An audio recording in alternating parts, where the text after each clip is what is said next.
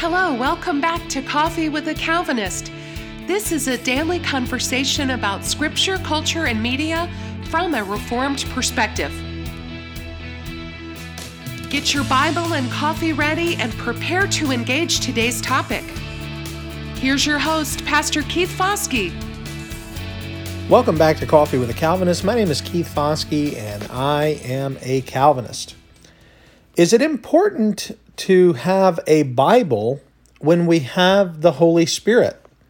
That's going to be the topic of today's conversation because that was actually a statement which was made on a post that came across my desk, and I wanted to respond to it because I think it is something that is gaining traction in a lot of evangelical circles that, well, since we have the Holy Spirit, the Bible is not really necessary. In fact, I want to read a quote to you. Now, this quote is from a it looks like a Twitter post. Uh, I have no idea who this lady is. It is a lady by the name of Jo Luehmann. I think I'm pronouncing that correctly.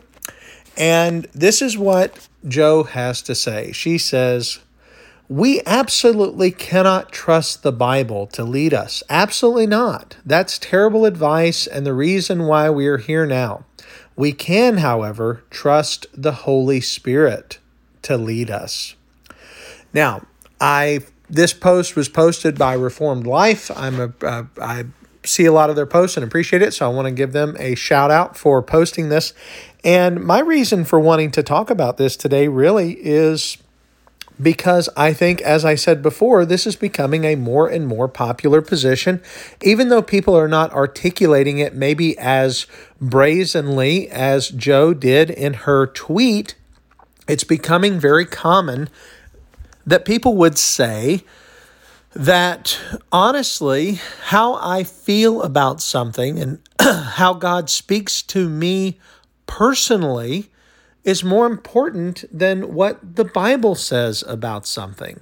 And ultimately, what happens is we end up with subjective Christianity rather than objective Christianity.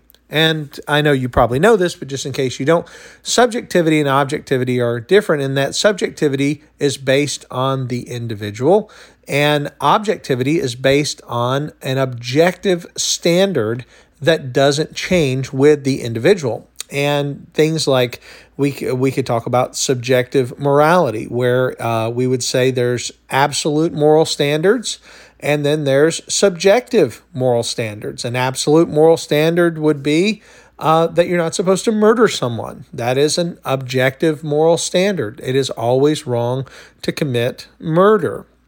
However, uh, something like the drinking of an alcoholic beverage, some people are very morally opposed to that. Other people do not have the same moral opposition. And that would be something that we would say is morally subjective, and meaning that it is uh, dependent on the subject or the person. It's it's subjective to their situation. So, uh, if a person is convicted that they should not drink an alcoholic beverage, then they shouldn't drink an alcoholic beverage. If a person is convicted uh, that they are able to, or rather, if they don't hold convictions that they shouldn't drink an alcoholic beverage, then they shouldn't. Now, going back to objective standards, when it comes to drinking alcohol, there is an objective standard. The Bible is very clear. The objective standard is drunkenness. If we drink for the purpose of getting drunk, if you are a drunkard, then that is objectively wrong. There is never a time when drinking to excess is not sinful. There's never a time when drinking to the point of drunkenness and for the purpose of drunkenness is not sinful. because the Bible clearly says, do not get drunk on wine. And so uh, when we think of subjective and objective morality, then we have to come to the place where there is an objective standard. What is the objective standard? Now, Jo in her post, is saying that she doesn't need the Bible because her objective standard is the Holy Spirit. Now, I want to concede a very important point. The Holy Spirit Himself is an objective standard because the Holy Spirit is God. He is the third person of the Trinity. He is not the lesser of the three gods. He is co equal and co eternal with the Father and the Son.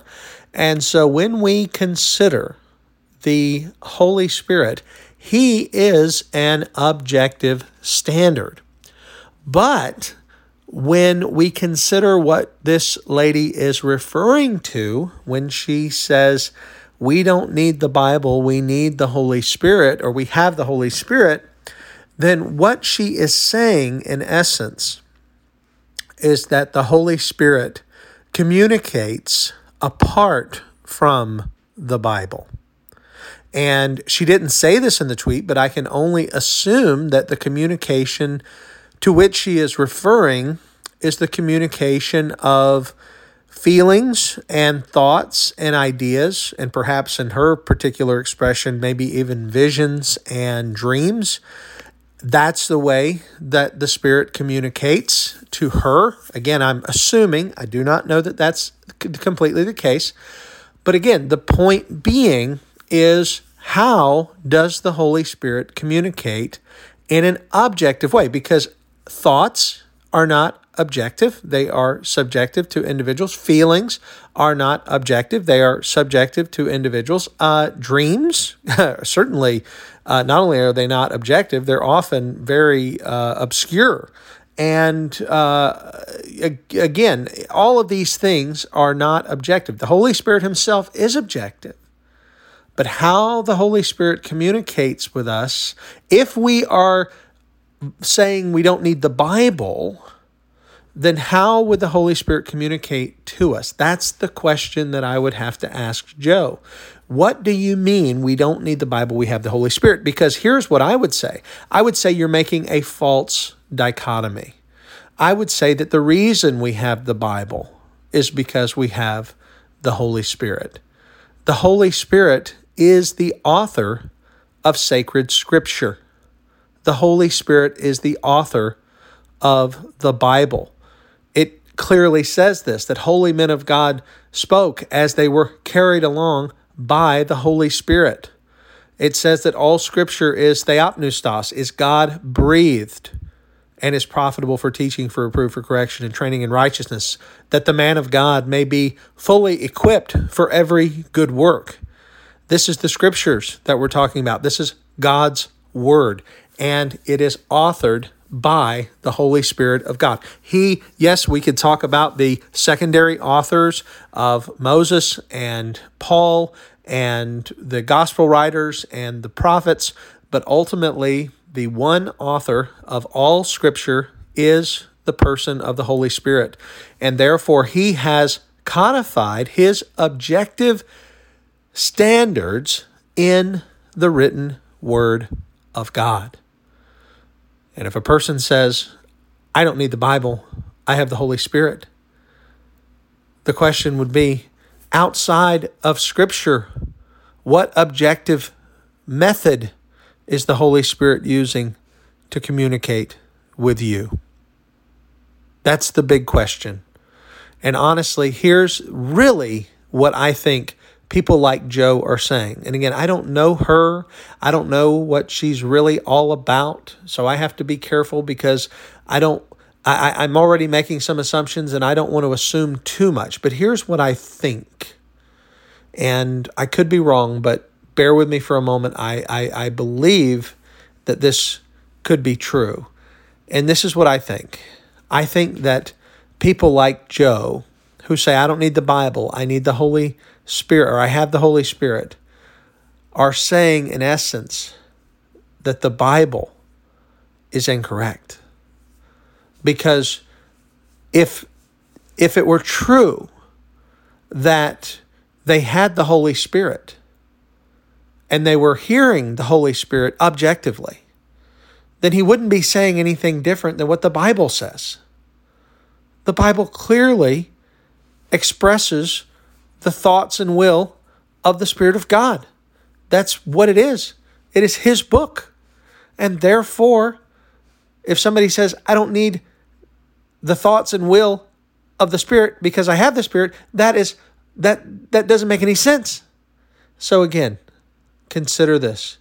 The reason why someone would say this is because they don't want to hear what the Bible has to say.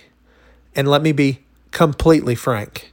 If they don't care what the Bible has to say, then they don't have the Holy Spirit. And that's my thoughts about that. Thank you for listening today to Coffee with a Calvinist. My name is Keith Foskey, and I've been your Calvinist. May God bless you. Thank you for listening to today's episode of Coffee with a Calvinist. If you enjoyed the program, please take a moment to subscribe and provide us feedback. We love to receive your comments and questions and may even engage with them in a future episode. As you go about your day, remember this Jesus Christ came to save sinners. All who come to him in repentance and faith will find him to be a perfect Savior. He is the way, the truth, and the life, and no one comes to the Father except through him. May God be with you.